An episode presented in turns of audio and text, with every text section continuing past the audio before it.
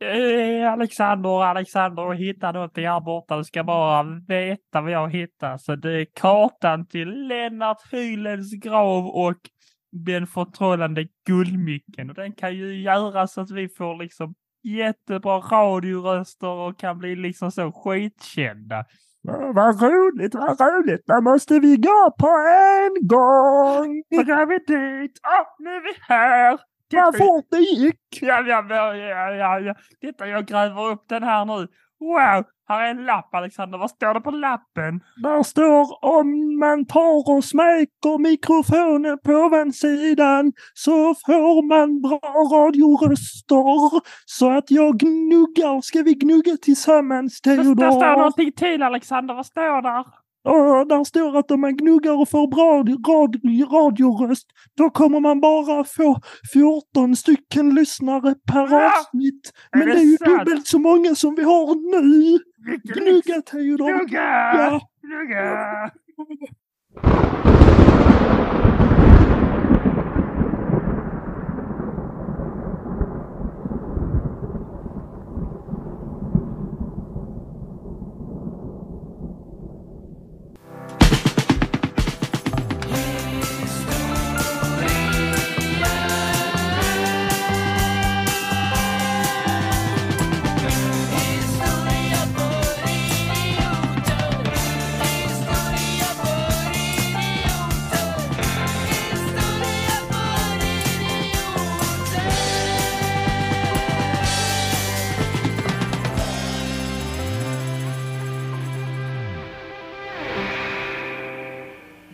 Hej allesammans och hjärtligt välkomna till podcasten Historia för idioter. Podcasten om historia på ett lättsamt och roligt sätt. Och som ni ser så har vi då gnuggat på den heliga Lennart Hyland-micken, eh, som man då kallade, också kallade sitt kön, med den annan historia. Och fått eh, eh, radioröster nu, i alla fall bättre än det ni hade innan. Och så gick det till när vi skapade eh, eh podden. Men som sagt, det här är då podcasten om historia på ett lättsamt och roligt vis. Och idag så har vi återigen ett litet eh, filmtema. Eh, och det är ju så vi sparkar igång den här sommarsäsongen kan man ju säga. Med lite specialavsnitt. Och det gör jag ju då med en öl i handen och Alexander med en keps på huvudet. Och då vet vi, nu är det kalas. Nu kan allt hända. Ja, och då undrar jag, vad har hänt Alexander? Hur mår du? Ja, jag har tagit på mig en keps. Det är, det är det. Och sen har jag bryggt mig en eh, kanna med kaffe. Eh, allting för att göra det här avsnittet så bra som möjligt. Men det är kanonbra med mig för att eh, när det här släpps så man är en av de otroliga lyssnarna som lyssnar direkt Jag trodde du skulle säga de otroligt få lyssnarna som lyssnar. Ja. Men ja, ena Eh, utesluter inte det andra. så, eh, och lyssnar samma dag som detta kommer, då har jag haft sommarlov i eh, ett helt dygn. Eh, vilket är ju helt, helt fantastiskt att få Ja. ha det som vuxen människa. Så att jag mår ju finemang. Och sen ska vi ju dra igång med en liten eh, sommaravsnittsserie här eh, med start idag. Som jag har varit väldigt jävla taggad grej. på redan sen innan, eller som precis när podden började. När de har väntat på det tillfälle och nu är tillfället här. Men innan vi går mer in på det så vill vi såklart, eh, eh, eller nej, det vill vi inte, eh, men vi måste höra hur Theodor har det. Och då gissar jag, det är förmodligen skit som vanligt. Nej, men nu är jag bra. Jag kan säga samma sak som dig. Är du någon av de få som lyssnar på dagen det kommer ut, då kommer det ut på min systerdotters första födelsedag. Det är ju en lycka i familjen, så det är vi glada vid. Och sen även den dagen så har jag då varit förlovad i sex dagar. Eh, och det Wow. får ju firas. Så att jag mår för en gångs skull eh, kanoners. Ja, vilken start på sommaren.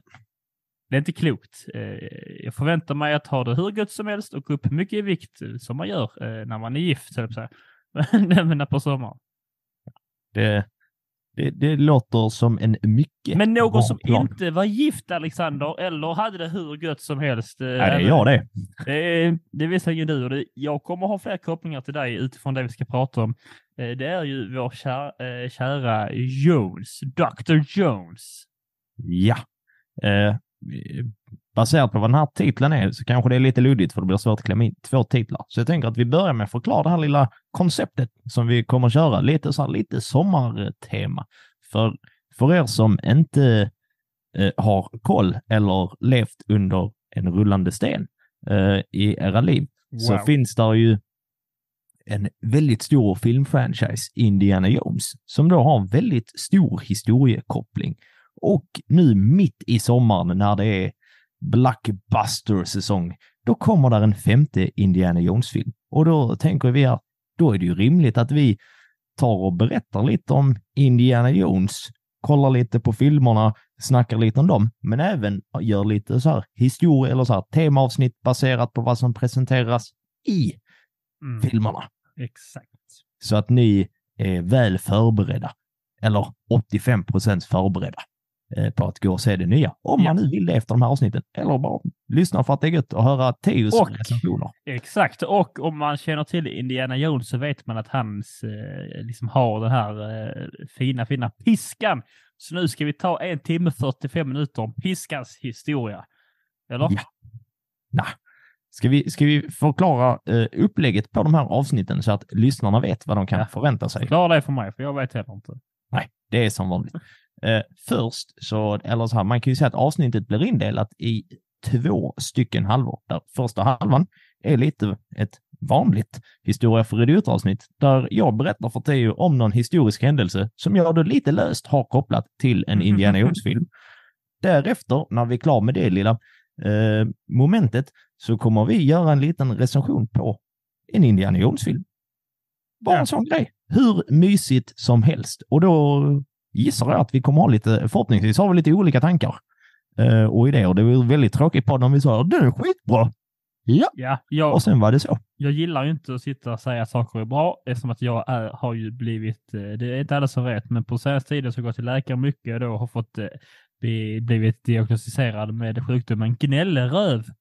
Ja. Och eh, ja, det visste vi alla egentligen att jag var, men nu är det på papper. Eh, Så jag gillar inte att säga att saker är bra. Jag brukar tycka att mat är äckligt, jag brukar tycka att filmer är tråkigt etc. Eh, Det ska bli spännande att se om jag håller, håller den liksom karaktärsdraget kvar levande idag. Så att jag tänker att vi, vi tar, vi tar och, och startar igång. Hela vi vevar igång själva den här, eh, vad fan heter det, filmkameran. Eller Ja. spelar upp, eh, börjar veva igång den som en gammal sån. Och den första Indiana Jones-filmen, den heter ju Raiders of Lost Mars. Men på Ja. svenska mer känd som Jakten på den försvunna skatten. Och Ja. då tänkte jag, ja men då måste vi börja med att prata om någonting som är lite skattjaktsliknande. Och Alexanders datingliv! ja, en tragisk historia berättad i 148 delar. Eh, nej, men Indiana Jones utspelar sig ju eh, mellan 1928 och typ 1955 ungefär. Det är väldigt spann mellan de här fyra filmerna som hittills är släppta. Så det är ju tidigt 1900-tal. Och 1922 så görs det ett av årtusendets absolut största fynd som har häp eller så här, ja, men var- var häpnadsväckande för hela världen. Som har lett till en, en jävla stor museitur som har besökts av miljontals människor och som väckt ett stort intresse för Egypten och arkeologi och myter och även förbannelser. Har du någon gissning på vad vi ska, vilken skatt det är vi, vi ska prata om? Eller det är kanske inte så mycket av en skatt, men det är, Är det, till har det att göra med han Kamon, komma Tutta? Kamon Tuttan. Även känd som Tutankhamon. Men Kamon, eh, ja men jag, pratar som du ibland skriver, du vet, här, jag var inne för ett halvår sedan att skriva. eh, det- ja, ja, ja. Jag sa ka, Kamon, kom, kolon, jag sa komma, kolon, Tutta. Ja, ja. Det, det var ju en otroligt smal referens. ja, jag vet, men det är så vi jobbar. Den som Det- fattar, fattar och tyckte om det. Ja. Eh, Så vi ska prata lite om hur det gick till när man hittade Tutankhamons grav och även lite efterspelningar kring det. Är du redo Theodor? Man grävde upp den. Slut. Ja. Sen var det, sen var det klart. De bara grävde upp det. Eh, vi kan ju börja med att säga att Tutankhamon, han var ju en egyptisk farao i den så kallade 18 dynastin. Och detta var han mellan 1332 f.Kr. till 1323 f.Kr. Det vill säga inte jättelänge. Nej, var det, hur förhåller han sig till Kubeba Spar? Det har, nu har vi, det är en throwback till typ så avsnitt tre av podden. Eh, Med tanke på att- att eh, Tutankhamon blev 19, så jag tror inte att han hann besöka Kubaba sp- speciellt mycket. ah, synd. Eh, Tutankhamon är, om så här, bortsett från ditt eh, famlande med namnet här, eh, men jag tror att Tutankhamon är ett av de här namnen som alla, alltså så här, på en historisk person som alla kan.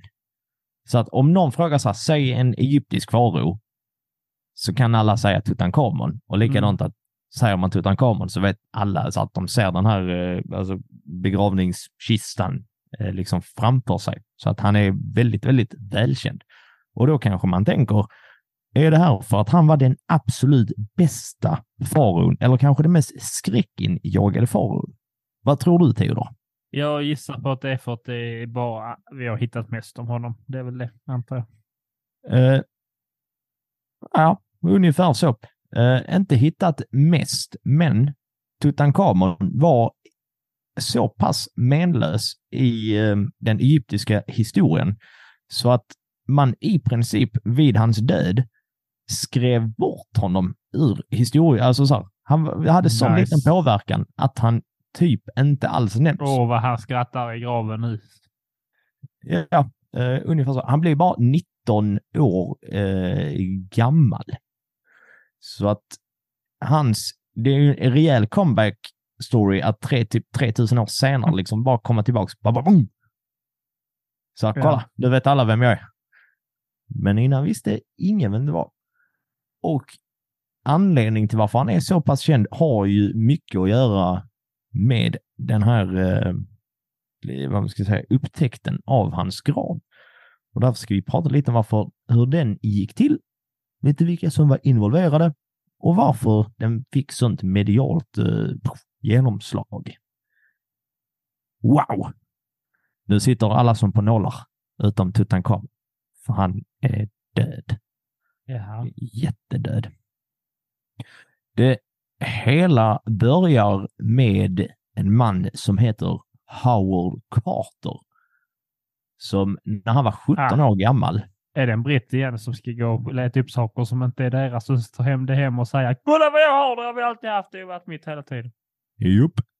Eh, han var sj- 17 år gammal och utan en specialistutbildning när han for till Egypten för att jobba som en arkeologisk tecknare. Har du någon gissning på vad en arkeologisk tecknare kan vara för någonting?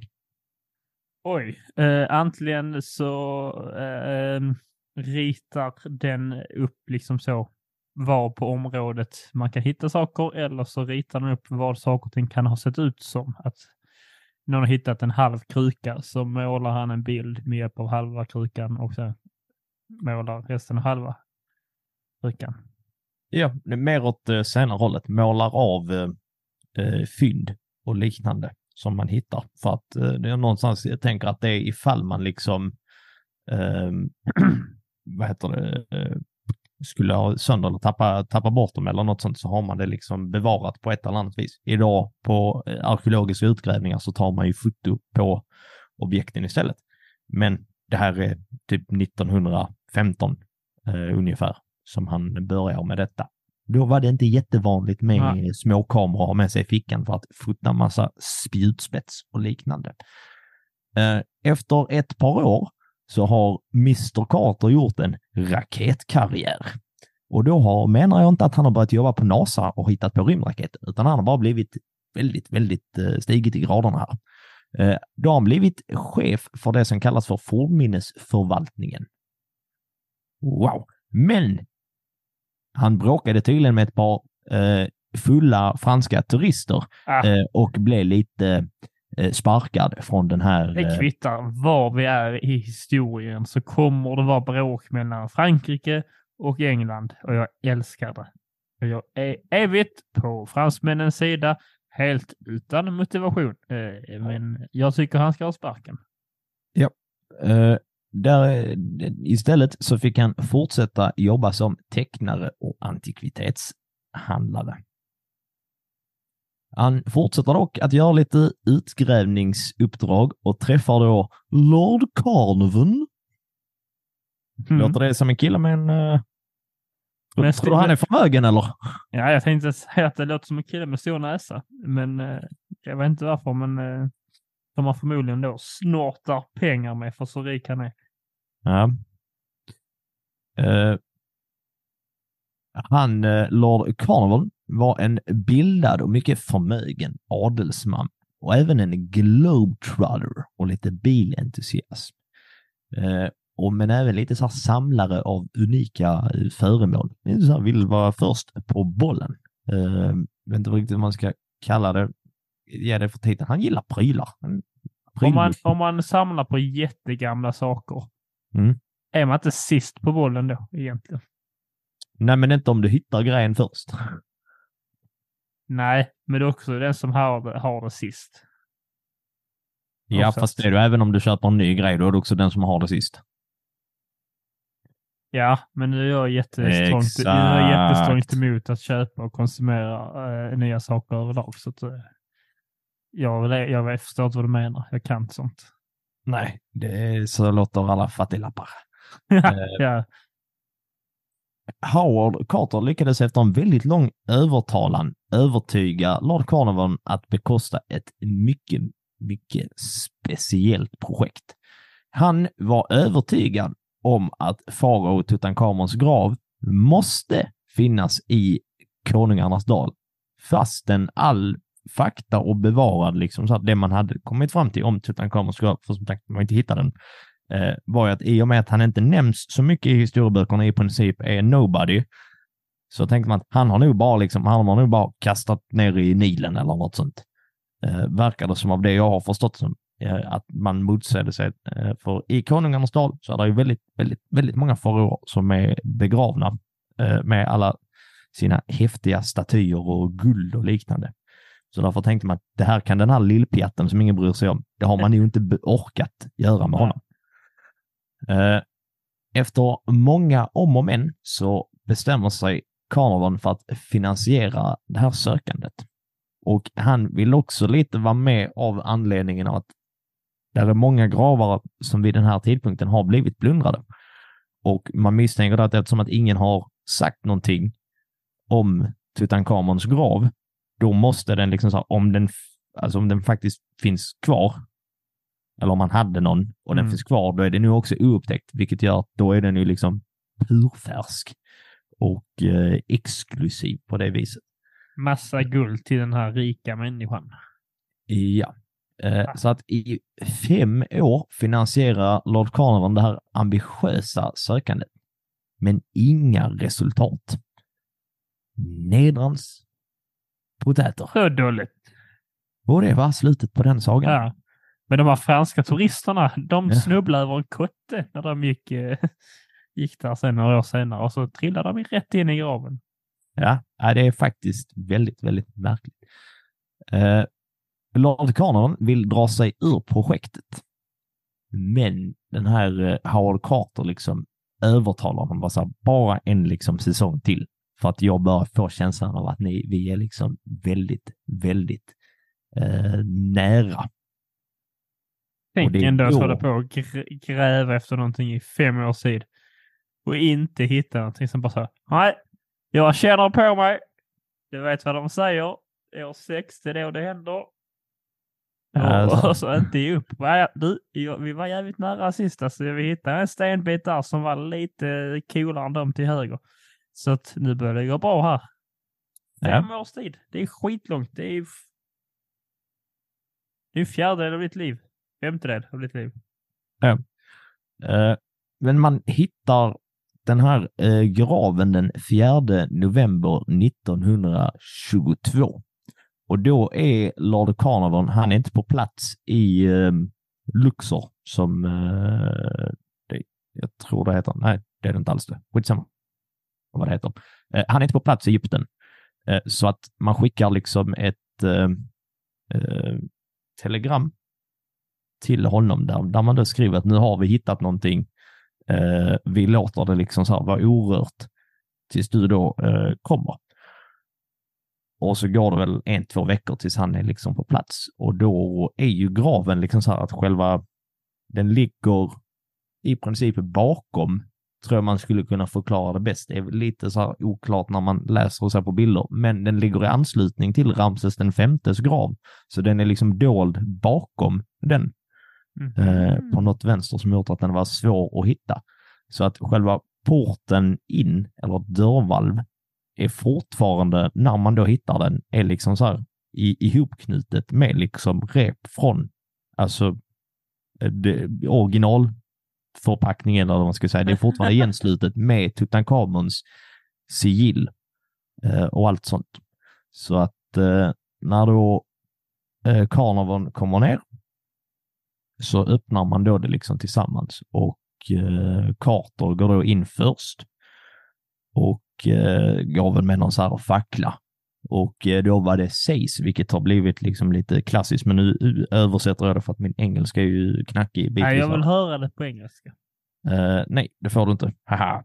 Eh, Och jävla. Carter, eller Carnovan står då liksom utanför, typ bara, men så här, ser du någonting, ser du någonting, ser du någonting? Varpå han då svarar att han ser underbara ting och börjar då beskriva om alla de här mystiska Mm. djuren och statyerna och guldet. Där är fruktansvärt. anything, Carter? Can you see anything? Please tell me. Och så tänkte jag dramatisk inzoomning nu på honom. I, I see wonderful things. Det där var den sämsta eh, teateruppspelningen i den här poddens historia, vilket är ett kraftigt underbetyg. Och då hörde ni alla introsketchen. Ja, precis. Men jag tänkte, bara demonstrera att jag, eh, jag hade i alla fall modet nog att prata engelska i podden. Ja, men det är ändå bra. Eh, Jag, jag, har, jag vågar inte göra det på grund av eh, din eh, bullying. Alex Ja, tror ju nej. fortfarande att eh, han har det som så, ett rykte att bevara av en man som kan uttala saker och vågar inte sabba det. Vad sa du nu? Du har fortfarande ett, liksom inbillat dig, du kan fortfarande liksom rädda ryktet om att du är en man som kan utbilda, utbilda eh, uttala saker och ting på andra språk, namn etc. Och vill du då bevara det och inte riskera att eh, ta bort det ryktet. Men det är long gone. Ja, det, det är mest eh, faktiskt för att det finns en, eh, en dokumentär om, eh, av Hans Vilius eh, som heter Jag ser underbara ting. Så att eh, just frasen översatt på svenska är väldigt kopplad till eh, Tutankhamon. Så därför väljer jag att köra på den inriktningen. Det är okej. Så tji fick du. Jag överlever. Under eh, den här utgrävningen där man hittar alla magiska grejer som faktiskt inte är magiska på riktigt, men det upplevs som magiskt, eh, så har man också väldigt mycket så här militär styrka med sig. Alltså att det går beväpnade vakter som fraktar liksom sakerna. Eh, Och det blir en väldigt stor medial bevakning för att eh, man skickar då liksom ett telegram till The Times som då berättar om det här fyndet och då som har sagt, vad som har sagts och vad som lär sägas finnas eh, i gravkammaren. Så att folk får lite så här typ Egyptian-hype i liksom framförallt då eh, England eh, där tidningen publiceras eh, för det mesta. Men det får en väldigt stor bevakning så att det blir en sån lång följetong och där blir folk bör också skicka in lite så insändarbrev om att man kanske inte ska vara och pilla på de här grejerna. Eh, eftersom att eh, det ligger så pass mycket eh, förbannelser eh, och man tror ju ofta det. Eh, kanske inte gemene man lika mycket, men att det är något lite så här i länder som typ Egypten, då finns där lite så här antik magi kvar som inte är från den här världen. Ehm, så att man tror mycket på det och skickar varningsbrev liksom om att det här, det här kan vi inte pilla med. Det är Där roligt finns- också att folk liksom ändå, de tror så starkt på detta här. Det är någon stackars liksom fårbunde i England som läser den här tidningen och bara nej, jag tänker då göra mitt. Du, jag hade inte varit där nere och pillat för jag har en känsla av att de här gamla egyptierna, du, det var ju för fan bara trollkarlar som sprang runt och hade sitt. Det, det, det vet man ju. Så pilla inte på det, för då får vi dålig, dålig tandhygien i England. Och vad hände? Åh. Och för nytillkomna lyssnare så var det ett klassiskt segment av att Theo visar ytterligare hat mot Storbritannien. För tredje gången i detta avsnittet. För 492 gången den här timmen. För miljonte gången i den här podden. Så därför säger vi grattis till Theo. för Eh, ja, bedrift. Ja, vi fick Eh. priset, eh, det var de som skrev in och sa att de fick bingo i eh, Storbritannien Hearts-bingot. Vi har satt upp en lista och skickat in. Eh, det var Karl Johansson uppe i eh, Nacka som fick då bingo här, eh, lodrätt, eh, lodrätt ner, så lodrätt fyra då. Eh, grattis Karl eh, Jonsson. Eh, vi skickar en keps till dig eh, någon gång 2026. Nice. Eh, någonting som dock lite stärker den här eh, historieberättelsen om det mystiska och eh, förbannelserna över eh, farao Tutankhamon, det är ju att Howard Carters lille, lille Pippi Fågel, eh, den blir uppäten av en kobra som har tagit sig in i hans eh, liksom, hotellrum. Eh, Och då tänker man så att det spelar väl ingen roll, men det, det händer ju inte jätteofta. Och framförallt kobran ses som en liksom skyddsvarelse eller skyddsdjur till eh, de gamla faraonerna. Det finns ju väldigt mycket så här kobror inristat på eh, gravar och liknande. Och detta händer ju då liksom i nära anslutning till att man börjar eh, eh, pilla lite på gravarna. Eh, det kommer också vara som så, eller att kommer, det var som så att eh, Mr. Eh, vad fan, Carnavan, eh, han dör bara ett par månader efter eh, man har hittat Tutankhamons grav. Eh, Ja. Så han, förmo- han fick inte uppleva så mycket av allt det. Det tänker man man, förmodligen man fick in på att det är kontot. liksom förbannelse som gör de här sakerna. Japp, eh, och det börjar man direkt för. Det visar sig dock att eh, det man har kommit fram till som förmodligen är samma, att den här eh, eh, Carnovan hade under, alltså han var hyfsat gammal vid den här tiden. Eh, Ja. alltså typ så här, eh, pensionsålder förmodligen. Eh, förmodligen inget jättebra förebyggande tänk för att bilderna som är tagna, då går han runt i en tweedkostym ute Ah. i öknen. Eh, vilket är fantastiska bilder. Vi kommer nog lägga Ah. ut, ni kan kika på vår Instagram så kommer där säkert ligga en bild på Carnovan och hans Det- tweed. Det ska komma eh, kommer lite kommentarer om eh, Indiana Jones också, klädsel. Eh, tanke, eh, tanke på tweedkostym och så. Ja. Eh, men han hade varit med i en bilolycka ganska så nära inpå och hans eh, fysiska tillstånd var kanske inte jättebra. Men man har dock hittat liksom så att han hade fått ett myggbett som förmodligen blivit liksom så där det kan ha varit eh, malaria eller något liknande Ja. och sen fått en annan inflammation i det myggbettet. Eh, och när man då kom på det så var det liksom för sent. Men man har också eh, hittat liksom så att han har tagit, eh, som jag har förstått det, så att, att han, ett av de här fynden som man hittade, som man då gav bort till en, en eh, bekant, var ett armband med en sån här skarabé på där det står att typ så här, den som tar, alltså tar detta från graven kommer, alltså så här, kommer dö. Eh, Ja, det är, vilket inte- en- de har ju inte fel. Nej, nej, nej bevisligen. Men Det alltså det, det, sprider ju på. Det är en sån rejäl jävla dunk av bensin på den här eh, elden. Ja, så är det ju. Men det är också en jävla lätt jävla grej att göra ju. Det är sant. Jag, kan också, jag ska fan mig ha det, gömma det någonstans i min lägenhet. Att när jag kommer och tjuv ska stå, den som snor den här flaskan kommer att dö. Och jag kommer ju ha rätt.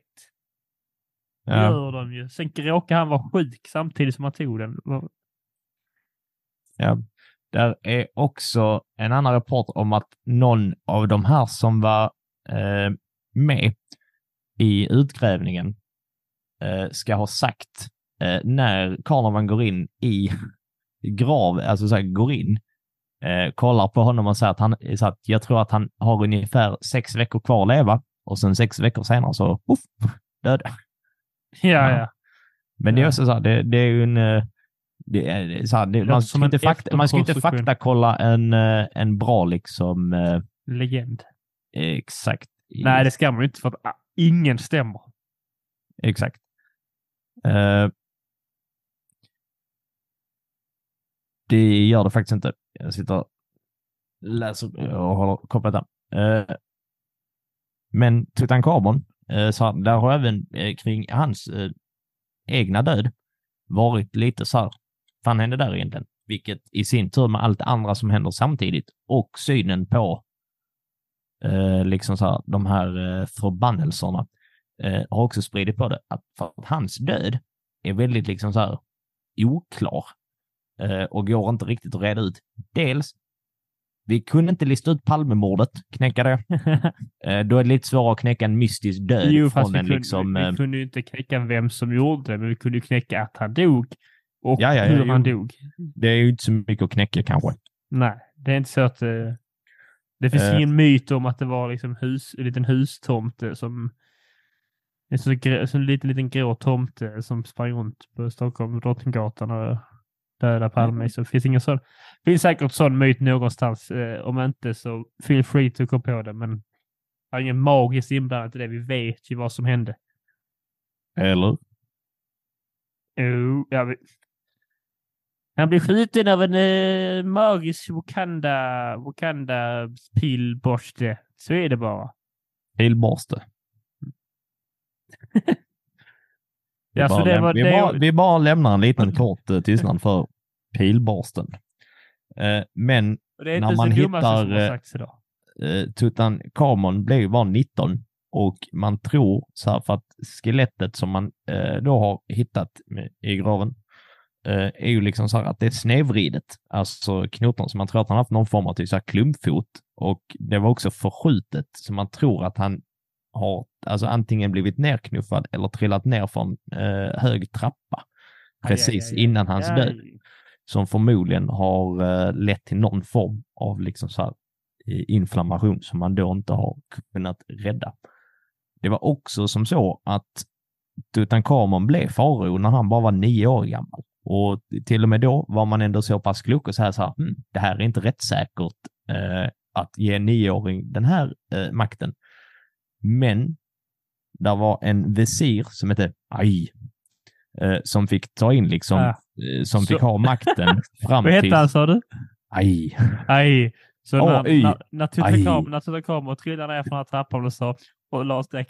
Aj, aj, aj, aj, aj. Då kom han springande. Ville du något? Nej, jag har bara ont som fan. Ja, Okej. Okej. Ja, det händer alltid mig. Fan, Jag blir alltid lika förvirrad. Mm. Eh, eh, då skött, ja, men det sköttes av liksom Aj då och sen efter Tutankhamon eh, dog, eller så här, efter hans död, eh, så tar ju Aj liksom över makten igen, vilket att man skulle kunna misstänka att han kanske har varit inblandad på ett eller annat vis för att ta tillbaks Mm. Classic, makten och ha, ha för sig själv. Konstiga Eh. saker har ju hänt. Ja, men det får man faktiskt säga. Och sen vet man heller inte riktigt med så här, för man har hittat typ massa frakturer på liksom skelettet och bucklor och mög. Eh, men det är svårt att avgöra om det är från, alltså så här att man kanske har blivit slagen i huvudet av någon påle, alltså eh, eller liknande, eller om det kan vara så att när man har lyft upp det, att man har råkat liksom så här att det har råkat förstöras på det viset. Det vet man inte riktigt vad som är vad. Så därför går det heller inte att säkerställa att han dog på det här eller det här sättet. Eh, men vilket också bidrar till det här mytskapandet. Men de här, det är skillnad på de här myterna dock. Än, än de förbannelsemyterna. Där är ändå, myterna är hur dog han? Blev han slagen eller trillad? Allt är rimliga saker som kan hända.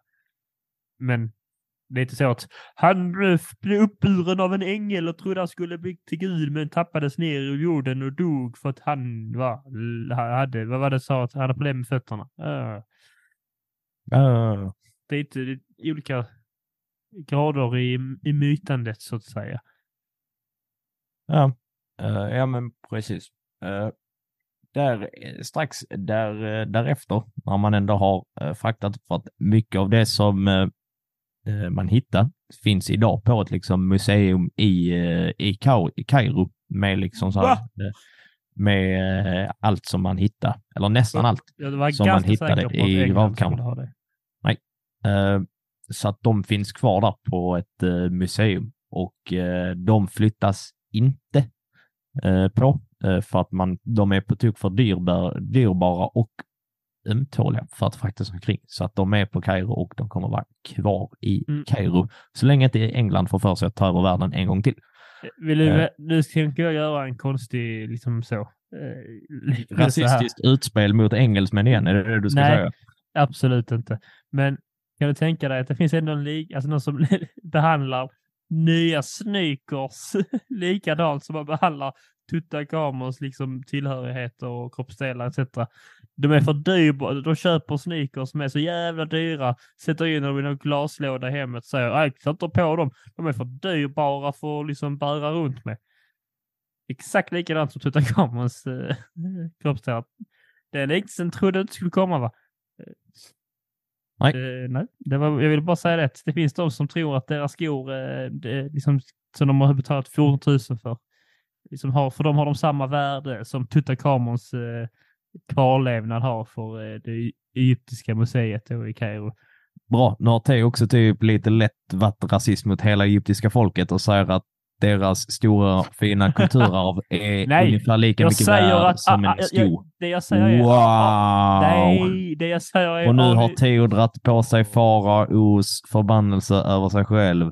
Wow! Men det, det jag försöker säga är till, eh, folk, till folk som uh, Anis Don Smulpaj att eh, det är inte lika mycket värde i dina skor som det är i sådana här gamla saker. Det är något materiellt ting. Skit i det. Sluta, sluta sätta dina sneakers i en glaslåda. Det är det jag försöker säga. Det är väl ändå materiella ting, de här smyckena och guldstatyerna och allt sånt också.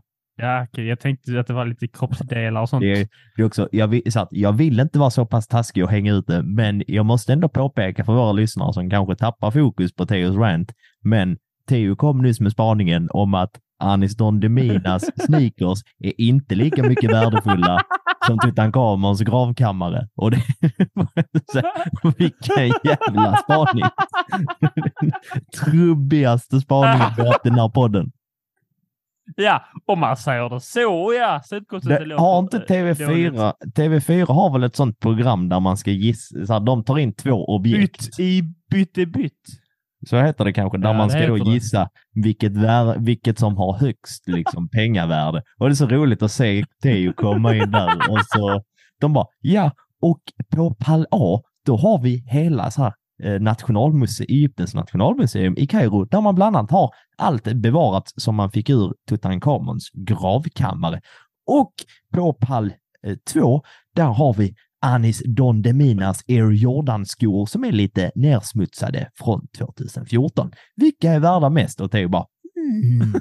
Ja, Jag tror nog ändå att den här eh, samlingen av eh, antika föremål från en av de främ eller så mest kända historiska personerna, jag tror det är lite mer värt än ett par Ah. gympaskor.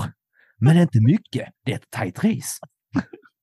Nej, det var ju precis det jag sa, att det inte är ett Ja, race. det, det var inte ett tajt race. Helvete. Det finns inga värde, det finns inget, inget egentligt värde i de här jävla skorna. Fast- någon form av identitetsbyggande mög. Jag gillar sneakers, så det är min identitet. Men i Tutankhamons eh, liksom tillhörigheter och hela den här historiska bak- bakgrunden finns det jättemycket mycket värde. De har inget med varandra att göra. Det bara kom saker ur min mun. Eh. Det här är också, det, jag trodde att det här avsnittet skulle vara eh, jakten på Tutankhamon och Indiana Jones, men sen blev det också Theos kommunistiska manifest. ja. Mycket spännande.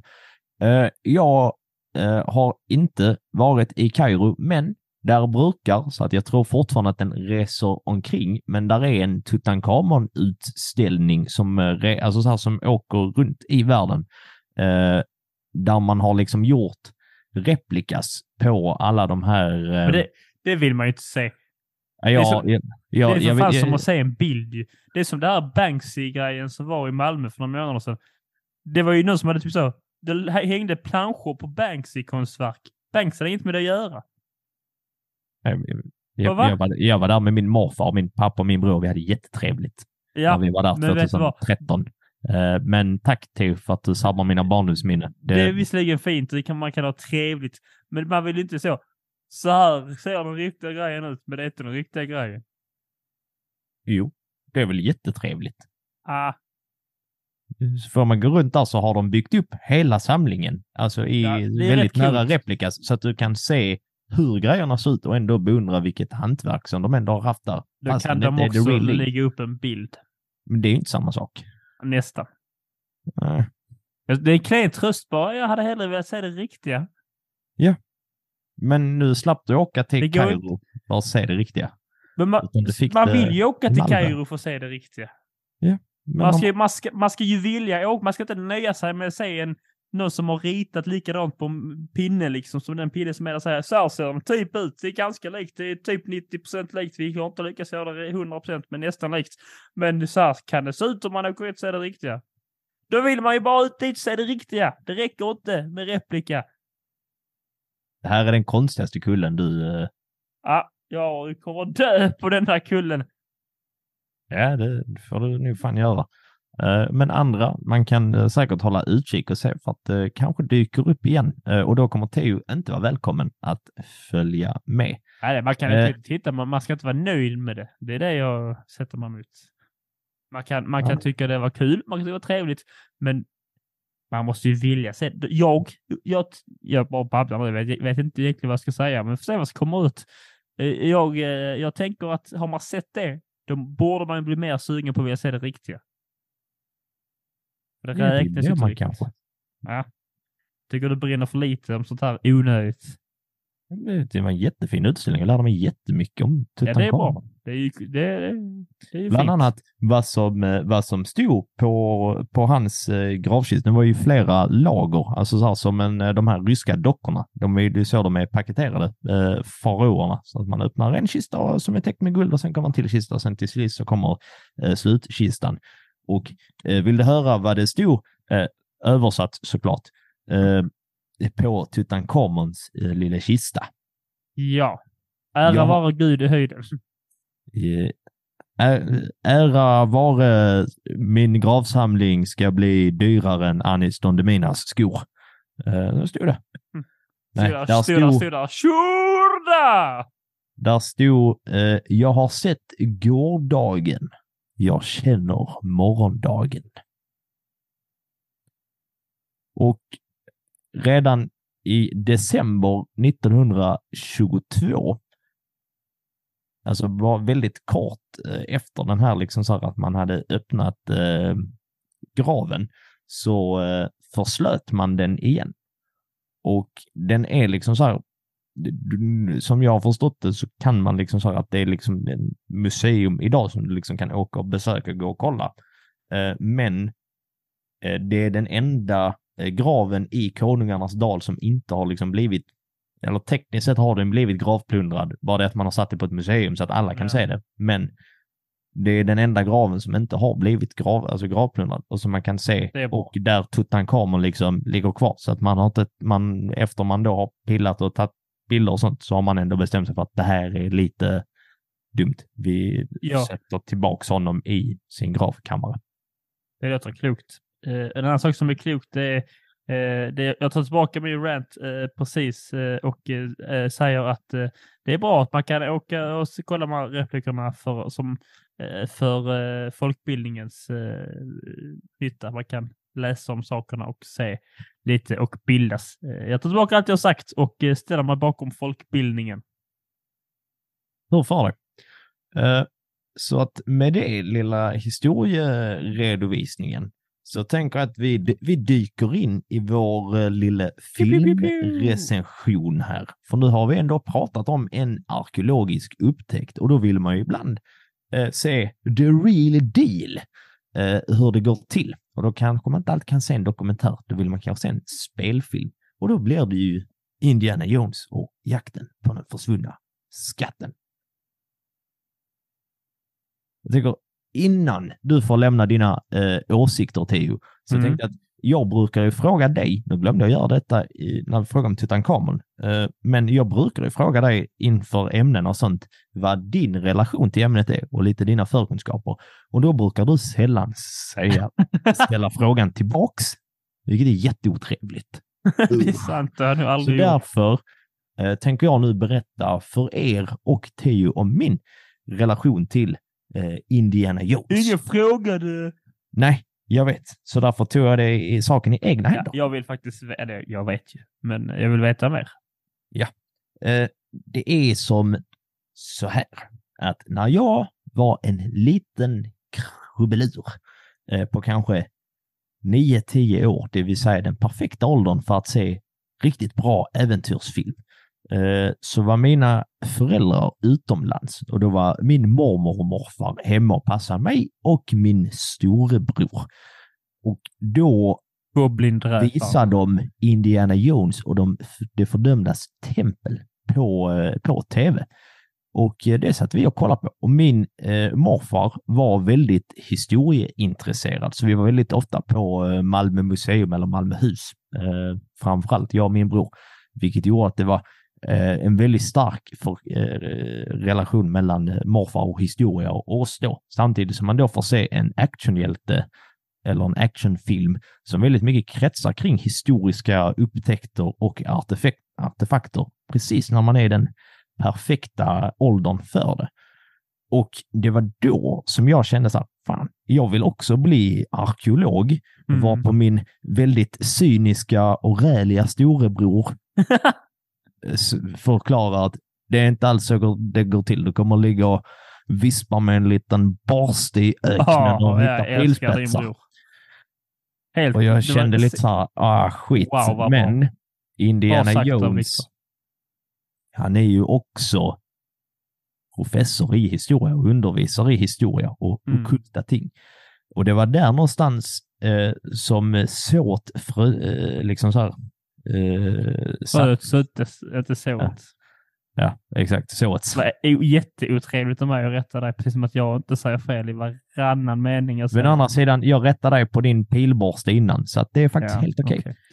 Eh, och eh, där liksom blev det någonstans för mig en tydlig liksom att det är historia som är det absolut coolaste som finns. Och det är mycket tack vare Indiana Jones som jag till slut eh, valde att bli historielärare och som varför man har det här intresset. Och till slut även den här eh, podden.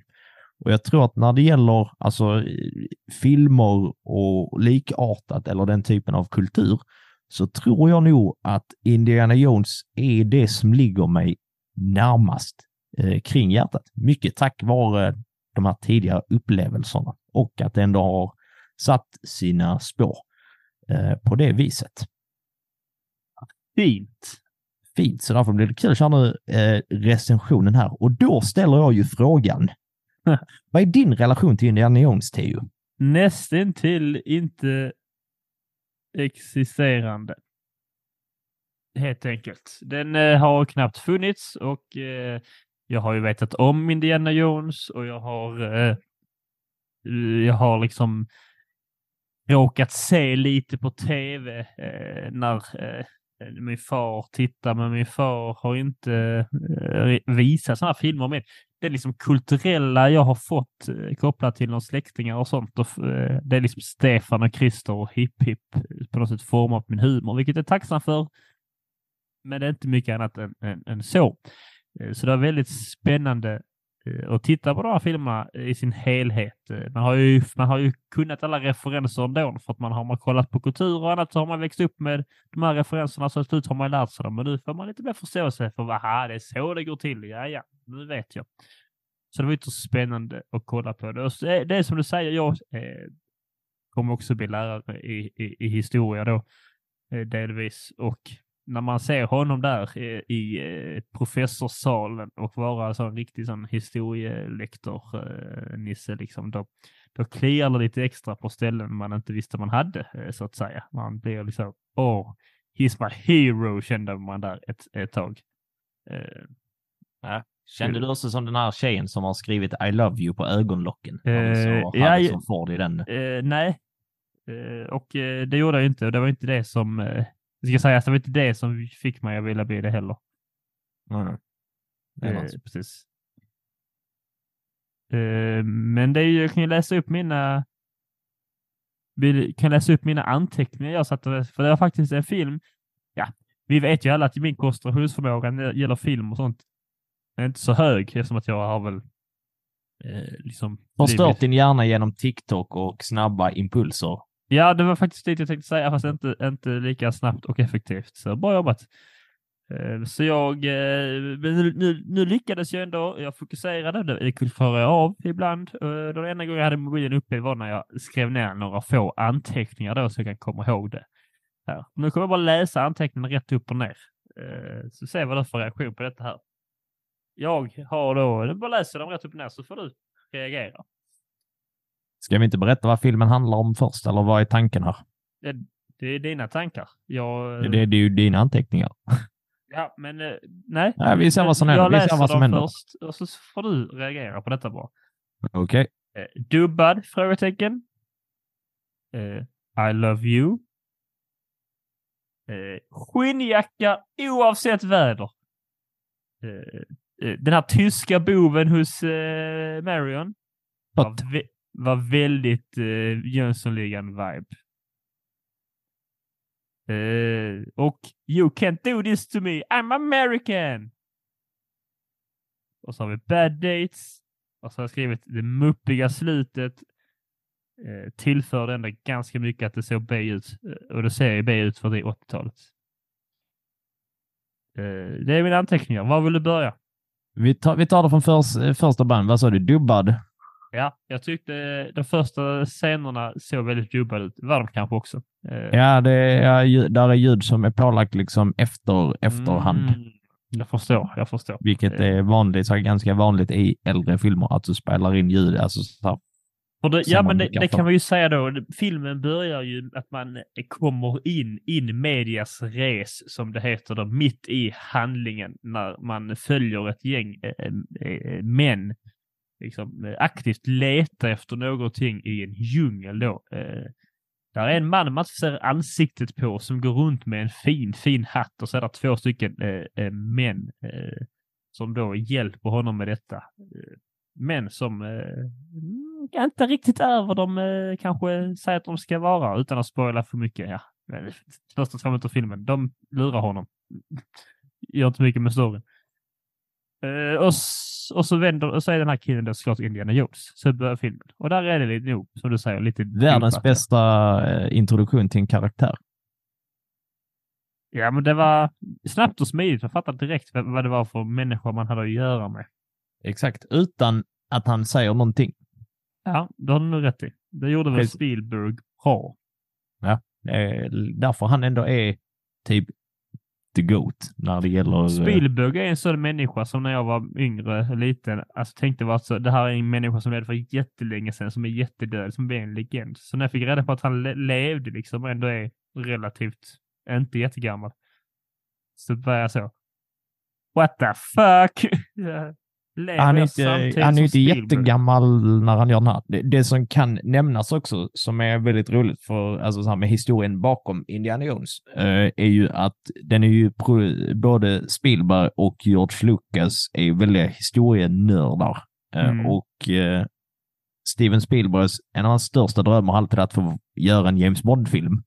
Mm. Eh, så att George Lucas, för er som inte vet, killen som gjorde Star Wars, man bör ändå veta det, men ni som inte vet det, skäms på er, nu vet ni.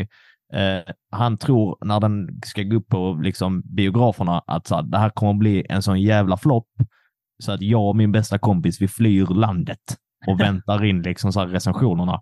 Och så bör de då prata om att de liksom, göra en eh, James Bond-film och sen så med något historietema och sen så föds liksom så, här, så att medan de flyr landet för att undvika de dåliga Star Wars-recensionerna så börjar Mm. de skriva och komma på idén till Indiana Jones.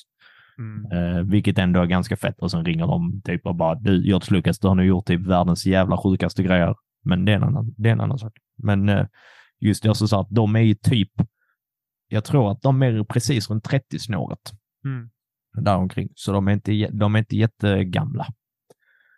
Eh, Nej, men det, det var i alla fall så filmen eh, börjar. Eh, vad vill du ta vidare sen? Ska vi ta det? Ja, Love You. Det, det, det nämnde du. Där är, efter den här introt sånt så får man liksom se klipps det till när Indiana Jones står i sin lärosal då.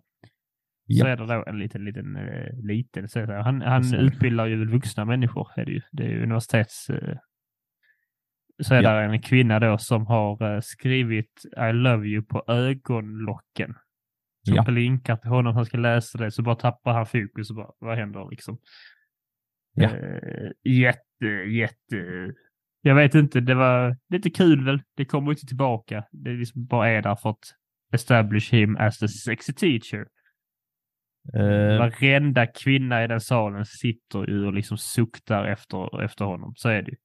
här, eh, här ska man ju också, för er som har sett lite bonus features, vet om att den här flickan hade gjort det på eget initiativ för att hon var väldigt, väldigt kär i Harrison Ford.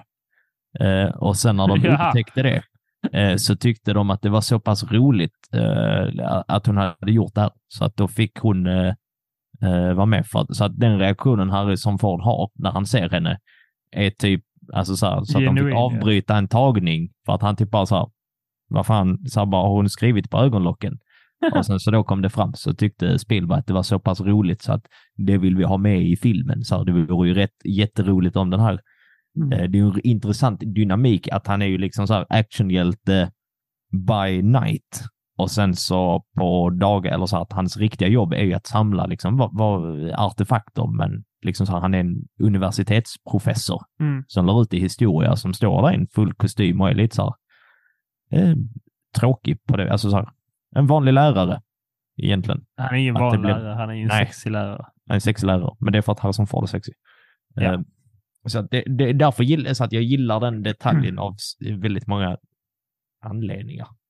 Och det, det är något sånt eh, när man tänker på Spielberg, där är så många, eh, mycket han får skit för, men att han, när han filmar sina filmer, det är så att ibland är det bara viktigare att saker ser coolt ut och att det är Mm. liksom häftigt och magiskt än att det är liksom rimligt. Och jag tänker, det jag gillar mest med Indiana Jones är någonstans att det är så jävla grundat i alltså verkligheten. Men ändå inte. Alltså så här, det här är vår verklighet nästan. Men där kan hända liksom så här, här finns magiska eh, saker också. Och att religion, det kommer vi komma mer in på nästkommande avsnitt, alltså att religioner någonstans, alla funkar bitvis. Här är inget entydigt svar. Och då blir en sån, en sån liten detalj eh, bidrar ändå lite till universumskapandet. Ja. Att det är så att det, det där hade nog ingen människa gjort, men man köper när man ser Harrison Ford också. Ja, om han hade varit en så. Ja, det, det hör ihop. Eh, vad, Men vad, det- vad var näst- nästa? Ant, var det Tott? eh, eh, Nej, det är eh, skinnjacka oavsett väder. Det var tvungen att... Man går ju, när man ser honom där i djungeln i början, när man kommer in där i, mitt i historien, så har han ju den, liksom, han har ju skinnjackan och hatten och eh, piskan och etc. Ja. Liksom. Och sen går det vidare i storyn efter man ser det här introt och han, man ser att han är professor, man lär sig det och han eh, får ett nytt uppdrag kan man så mycket kan vi säga. Eh, och behöver då åka och eh, träffa en viss människa eh, som är någonstans i Asien, visar sig vara i Nepal. Ja. Där är uppe i bergen där, där är vinter, där är kallt. Exakt samma klädsel som man hade i djungeln. Ja. Ja, jättebra. För det behöver inte, det som du säger, det behöver inte vara logiskt. Som du säger egentligen, det, det är ju, det är, en det är lite som att Spielberg liksom fattar att tittarna också vet att det är en film. Liksom. Det, Där, där är så många, jag tänkte komma in på detta senare, men vi kan ta nu. Uh, där är så många bilder, alltså bara segment i den här filmen som bara är så här ikoniska. Vilket också är någonstans som hör ihop. Uh, där är ju när han kommer till Nepal, eller Nepal heter det, vad dum jag är, kan inte uttala saker. Uh, men det är ju inget nytt för er, uh, Nej. kära lyssnare. Men där man då bara ser liksom att han ställer sig framför oklar ljuskälla som gör att hela hans Ja. silhuett bara syns på väggen. Och så ser Ascoolt. man liksom själva hatten bara och han står lite så här, lite käckt. Eh, och det är så att det där funkar, alltså så att det där funkar inte. Det är inte så ljus funkar i den miljön. Men det det tänker coolt man ut. inte på. Det så Och det är liksom hela, alltså nu, du som inte har sett hela filmen förrän nu, Nej. Jag tänk, misstänker så här, hela första biten när han du vet, så här, blir jagad av den rullande stenen, så här, superikoniskt. Ja, det visste man ju skulle, alltså det här har man ju hört och sett liksom. Ja. Men det tänkte sen, jag var eh, en så mycket större grej. Men det är Ja. liksom två sekunder in i filmen så har det hänt. Och sen är där, ja men där är någon, eh, så här, den bilden när han ska byta ut den här lilla eh, huvudfiguren mot Exakt, en sandpåse. Det är så här jätteikoniskt. Där är när han eh, trillar ner i en så här ormgrop i en, när han väl är i Egypten sen.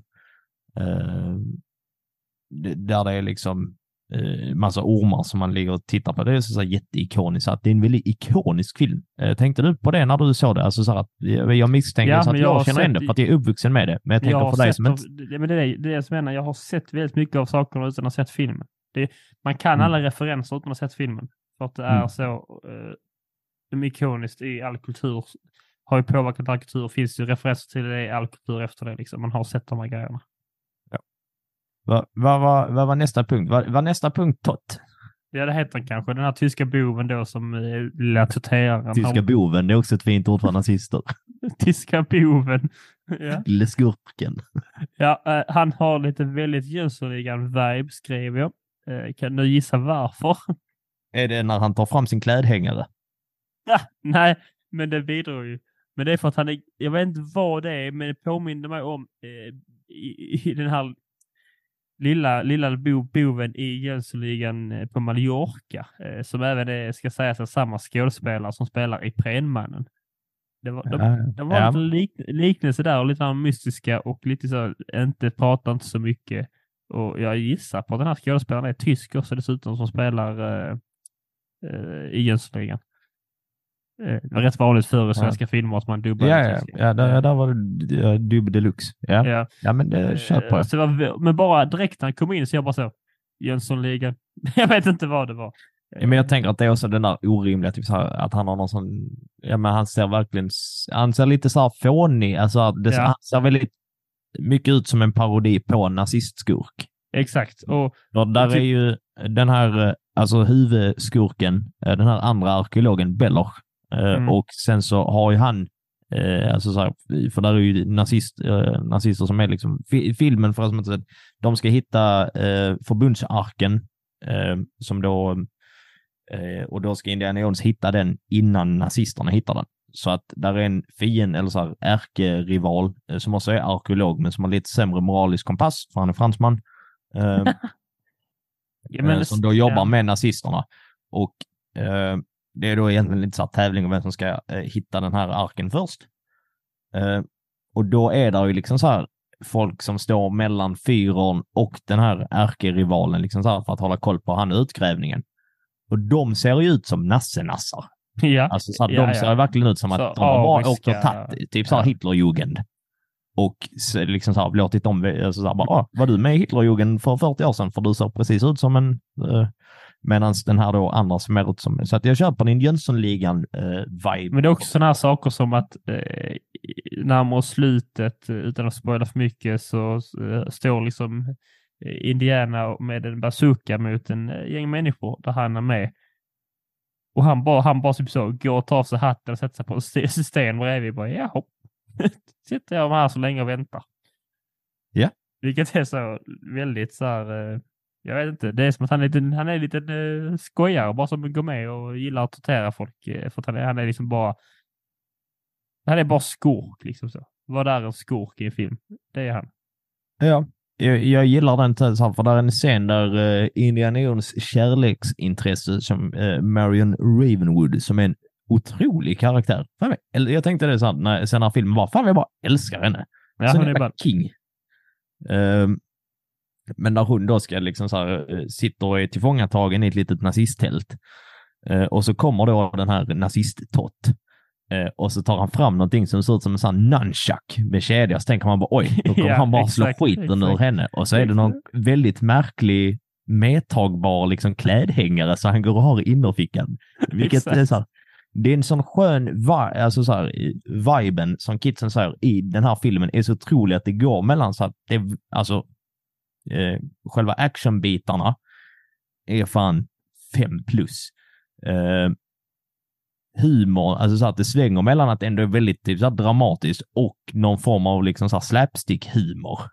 Mm, Eh, men som funkar. Jag tycker att det funkar på alla ställen i filmen utom ett ställe där jag känner så bara nej. Eh, när de är på den här eh, fartyget och Indiana Jones har jätteont och så råkar hon då smälla igen en spegel i huvudet på honom och han skriker jättehögt och hon bara, vad sa du? Det är det enda stället där jag inte sa, det Ja. tyckte jag inte flög. Nej, men annars så-. Funkar det eh, genom, eh, genom hela. Vad var det för fler punkter du hade? Ja, det ska vi se här. eh, ja. you, eh, you can't do this to me. I'm an American. Det är när Marion blir typ så bortrövad av någon. Hon bara Hallå, jag är för fan-" Alltså de är i Egypten då och där är några eh, ja, men araber då som för bort henne och hon bara så. Det här kan du inte göra. Jag är för fan amerikan, det fattar ni väl? Jag är ju bättre än det. Eh, det tycker jag. Eh, ja, jävla typet. De måste få in det någonstans, de jävla amerikanerna va? Ja, Ja, jag varför tycker varför det- måste det som... Fast det, visst, det är väl hennes karaktär, fast ändå inte. Hon, hon är ju så bott liksom utomlands i tio år och liksom bott i Nepal, verkar som i Asien tio år. Men rätt vad det är så är det världens viktigaste sak att hon är amerikan, så ni kan inte bära mig i sånt här nu. Jag är ju för fan amerikan. En annan sak jag gillar dock i samband med den här serien är att de blir ju helt jävla lurade av en apa. Ja. Det är ju det som är hela grejen här, att det är en apa alltså som lurar dem. Att de inte... Vad fan? Ja, det, den är riktigt rolig ändå. Och sen att apan bara dör av förgiftade dadlar. Ja, det är nästa punkt. Bad date. Bad dates. Ja. Ja. Ja. ja det, det anledningen för jag skrev detta är för att jag vet inte, direkt när det, då, de är ju inne hos någon äldre människa som är lärd som kan läsa en, en artefakt som de behöver använda. Eh, och då är apan med och så äter apan en dadel, det ser man bara, liksom ser man inte mer av det. Och sen ska då Indiana sen efter ett tag också äta en dadel, kasta upp den i luften så kommer hans kompis Sala eh, och fångar den innan och bara No wait! Typ så fångar den, tittar på apan som har dött och så tittar han på, liksom, vad heter han, Indiana säger Bad dates. Ja. och Ja, nu kommer jag inte elak mot dig, men det, jag, jag, vill bara ha det som en, en meme, eh, bara den bilden så tänkte jag så, skicka till dig och skriva, ah, vad Alex Tinder-dejter säger när, han, när de kommer hem till sina vänner. Aj, aj, aj. Nej, det var taskigt. Ja, det var elakt. Eh, Men som Eh. allt annat jag säger i den här pud- pudden, helt sant. Ja. Men det var ett i- ikoniskt ögonblick. Det, jag tyckte det var jättebra, så det har jag till och med sökt upp ljudfilen. Eh, Jag kommer här. Bad dates. ja, så låter det. Tror Ja. vi. Ja, ja. eh, fantastiskt. Det är nog ett topp tre saker jag tog med mig från filmen i alla fall. Ja, ja, det är ju... Också, det, det resulterar ju inte till någonting. Det har ingenting med någonting att göra förutom att apan dör antar jag. Det är väl det som är grejen att säga. Eh, Nu är inte apan eh, liksom så plott eh, device längre. Bort med den. Ja, men det är också så här, det är ändå... Jag vet inte. Det, det, det är lite så här... På något vis är det ändå väldigt rimligt. Alltså så här, okej, men då får apan dö. Alltså så här, för nu är vi klara med den här plottpunkten. Ja, men vi exakt. måste ändå lite bli av med den. Och det ökar ändå, så här, det ökar lite spänningen att veta att det är så här, okej, men faror lurar verkligen överallt här. På det viset. Ja men precis. Så det, ja, men det ökar den spänningen. Det visar också lite på den här Sallas tillit till eh, Indiana. Eh, att man förstår att, eh, för att man tänker hela tiden, för att man vet inte vem man kan lita på liksom. Wow. Så tänker man att kanske den här Salla också är en sån, men det här är en sån grej som visar att nej, nej, he got his back liksom.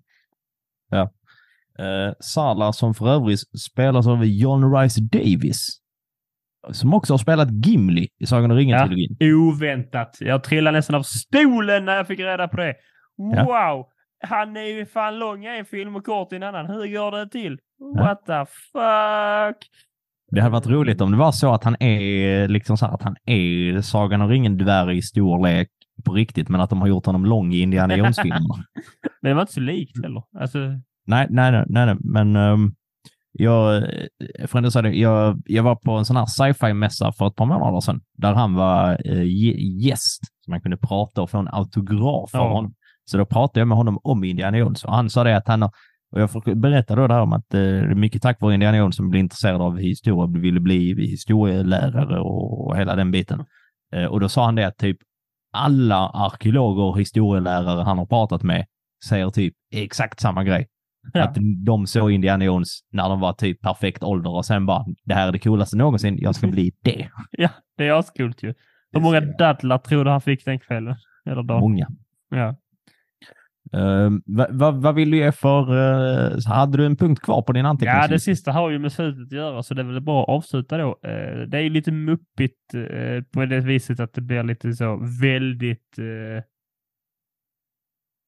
vad, ska, vad ska jag säga? Ehm, magiskt helt plötsligt. Ja. Vi som har hintat om det här tiden, men så blir det väldigt magiskt och det är verkligen så här. Jag ska inte säga för mycket. Det blir väldigt magiskt. Vi kan avsluta där. Det kanske är någon som inte sett filmen som vill se den. Finns på, finns på Disney Plus. Är sponsrad. Men vill man kolla så finns det på alla fyra filmer finns på Disney Plus. Och, ja, och det finns ju den aspekten då att eh, det ser ju inte jättebra ut såklart eftersom att det är, vi får inte glömma att den är gjord 81. Va? Ja. Eh, men det är också något med det i det här slapstick och i det här lilla tramsiga, liksom det här lilla tramsigheten som ändå finns i det allvarliga så blir det ändå på något vis trevligt. Och jag ska säga, den biten har jag sett förr eh, och den biten, det, slutet hade jag sett förr. Jag kände igen det förmodligen kommit hem någon, gång, eh, varit ute med vänner, så kommer hem, sitter pappa, sitter pappa och kollar på det, sätter man sig där och kikar ut med honom liksom. Och då har jag ju tänkt något helt annat än vad det har varit, eftersom jag inte har haft eh, kontexten då. Jag, jag, må- jag måste ändå så här, när du ändå klagar så här på camp, jag tycker alltså det är fan, jag tar hellre så här crappy, eh, så här Jag praktiska ju inte. effekter. Ja, lite. Så att det var Eh. muppigt, men att det tillför. Ja, men eh, där finns en antydan till att det är dåliga effekter i den kommentaren. det Men klart när, an- här, när ansiktena smälter och typ så här, det kan du ju så här, Ja, det tillför jättemycket. ja, men jag bara menar att alltså hur effekten gjordes såg coolt ut. Man Ja. tänker att det så det ut när ansiktet smälter. Ja, ja, det såg det såg coolt ut liksom. Det är det Ja. jag menar med att det ser Men det är för, för förvarna våra tittare bara ska på sätt att de är vana vid 2022, eh, bla bla bla, eller 2023 eh, effekter här. Det är inte det. Men det tillför att det inte är det. Bara, det är det jag vill säga. Eh, bra. Ett jävla Eh, hjälp. för- Betyg. vill- Mm. Nu vill vi höra dina helhetsintryck här. Eh, nej, men jag, jag, jag gillade det. Var, det var liksom, som du sa, roligt. Det var simpelt. Det var, ska säga, så jag kollade faktiskt på det i, eh, i förmiddag slash morses, eh, vilket var ett jätteypperligt tid att kolla på det. Jättemysig grej att sätta på på morgonen. Just saying. Mm. Har du en ledig morgon, typ så söndag morgon, sätt på Indiana Jones. Det var skittrevligt. Man la liksom så, började la där liksom, med, det var jättemysigt att kolla. Det hände saker hela tiden. Men det var inte överdrivet. Det var liksom ingen berg och dalbana med färger och explosioner som Marvel kan vara. Det var som inte överdrivet. Men det, det, ja, Det var trevligt. Det var underhållande. Eh, Jag är nöjd att jag har eh, sett den och jag förstår att man gillar den. Och bara liksom det här när ja, men jag som vuxen fick det här så, oh ja fan vad jag är liksom stolt över att jag ska bli historielärare nu. Helt plötsligt, även om jag är, bara är det till en tredjedel. Men så blev det så, här, ja det är klart, nu är jag Indiana Jones kände jag. Och så känner man väldigt sällan om eh, liksom hjältar, eh, filmhjältar nu för tiden. Liksom. Tänkte du också på att Indiana, om man jämför med typ James Bond som ändå är en inspiration där och eh, andra lik, alltså så actionhjältar överlag. Alltså Indiana Jones får fruktansvärt mycket stryk. Ja. ja och det är, inte så att, så här, det är inte så att han typ reser sig direkt och skakar av sig det, utan det sägs ju så här att det här är ändå en sån ganska typ så här ofitt, alltså vanlig snubbe som blir inkastad i det här äventyret. Alltså han är, han är fit, det är inte det, men alltså han är inget så alltså du vet, tar hur mycket stryk som helst och kan karate, utan Nej, han, får stryk. lösa, alltså så här, han hittar Han- han på också idiotlösningar i stunden som typ knätt och jämnt funkar, men där han också nästan har ihjäl sig själv konstant. Han är också mycket mänskligare, liksom att det är my- mycket så impulsval och lite, lite så åh, gnälligt och lite så, och inte bara så en skärmig. Han är inte, han är inte jätteskärmig liksom mot Mary. Han är ganska rövig. Exakt. Han är lite mänskligare, vilket de måste säga. Jag kan också vara rövig och berätta om historia. Jag, jag tycker att eh, så här, det, det är ju en otroligt eh, klassisk eh, filmscen, men där är en eh, jaktsekvens i den här, eh, om det, alltså så här, staden som de är i. Och de springer runt och de gör- gömmer sig från nazister, de gömmer sig från liksom eh, egyptier, det ena med det tredje. Och så då till slut så springer Indiana Jones då in liksom så här i torg och så bara skingrar sig allt folk. Så står där ju någon man i liksom så här, eh, vad ska man kalla det? Eh, Sultan-outfit typ. Ja, ja, alltså så här ja. shake med liksom ett stort svärd som man då gör häftiga trick med och man så bara oj, nu kommer det bli en cool svärdfight. Ja, är Och så bara kollar Indiana Jones typ så här superdeppigt och typ bara jag pallar inte det här och bara skjuter honom liksom direkt. ja. Vilket är så jävla roligt. Det är Men- perfekt. Men, ja, det är perfekt för att det blir lite mättat med de här stora fighting-serierna och sånt. Det känns som att eh, Spielberg och, eh, liksom fattar det. Att, Vill, nej. vill, du, vill du höra historien om hur den här scenen kom till? Ja, det kan vara en bra sak eh, att eh, göra en segway över till vad du tycker. Så hur Ja. som helst, eh, ja, vad- ska jag ge den? Fyra av fyra slash fem av fem eh, eh, piskor. Ja, Piskslag. det, det är mycket bra eh, omdöme. Med, med hur den här scenen kom till. Eh, typ alla, alltså de åkte och spelade in det här liksom. Jag tror de är Marrak- strax utanför Marrakesh där de har spelat in det. Och då är det Mm. så här på 80-talet och typ alltså hela filmteamet blev eh, i princip matförgiftade. Eh, och när då, tanken var att de skulle ha en cool typ så här svärdscen. Men Harrison Ford har typ att jag skiter på mig varje halvtimme här. Jag orkar, så bara, jag orkar inte. Kan jag inte bara skjuta honom? Och Ja, att de bara, okej, rätt. vi testar och ser hur det blir. Och sen bara, det här är ganska roligt. Ja, det Vilket var perfekt. Vilket också någonstans, eh, just för att jag tycker att Jones har en sån himla rolig, till så här, bara gör saker på impuls. Eh, utan att alltid tänkt ge, alltså. Det, Ja, det, impulsiv. Lite mänskligare än de här liksom, ja men en Bond till exempel. Ja, Vilket det tillför att han är en liten klumpeduns men bara brinner för liksom att ja, jag måste hitta den här skatten liksom och så känner han bara ja, vi kör lite, oh shit det gick bra. Oh. Eh, jag tycker ju att eh, den här eh, första eh, Indiana Jones och jakten på den försvunna skatten är, ja men det är en perfekt eh, action och äventyrsfilm. Eh, det är också en, eh, så här, för att jag har lite svårt för när man, när man är inne på streamingtjänster och man ser familj, alltså så här att de så bara, ja men här är familjefilm. Mm. Då är det alltid alltså så här att det är animerade barnfilmer. Där det är, så bara, det är bara barn som tycker att det här är liksom kul. Men att jag tycker att Indiana Jones är liksom en bra familjefilm. För att du har lite av allt i den. Eh, liksom så att det är ett solitt äventyr. Där finns lite så humor, där finns lite så kärlek, det är lite allvarligt, det är lite mystiskt, jidda. Eh, där finns någonting för typ alla. Eh, min, eh, jag, kan, jag kan avsluta med att säga det. Min mamma tycker inte om övernaturliga alltså, filmer och serier och sånt. Eh, och Nej. inte actionfilmer heller. Men hon tycker väldigt mycket om Indiana Jones fram tills typ de där sista 15 minuterna när det blir övernaturligt gojs. Jag kan verkligen tänka mig att hon bara, "Nej, nu, nu stänger vi av här, jag vill inte säga mer. Blö, blö. Hon brukar, hon, när, vi koll, när vi har sett det hemma, liksom så här, då brukar hon bara, måste de ha med det? Det är så bra fram tills detta. Men det är också så här, jag vet att min mormor också, så här, och framförallt morfar, så här, tycker också om det. Så det är någonting för alla. Så att, eh, Ja, men jag, eh, jag eh, är...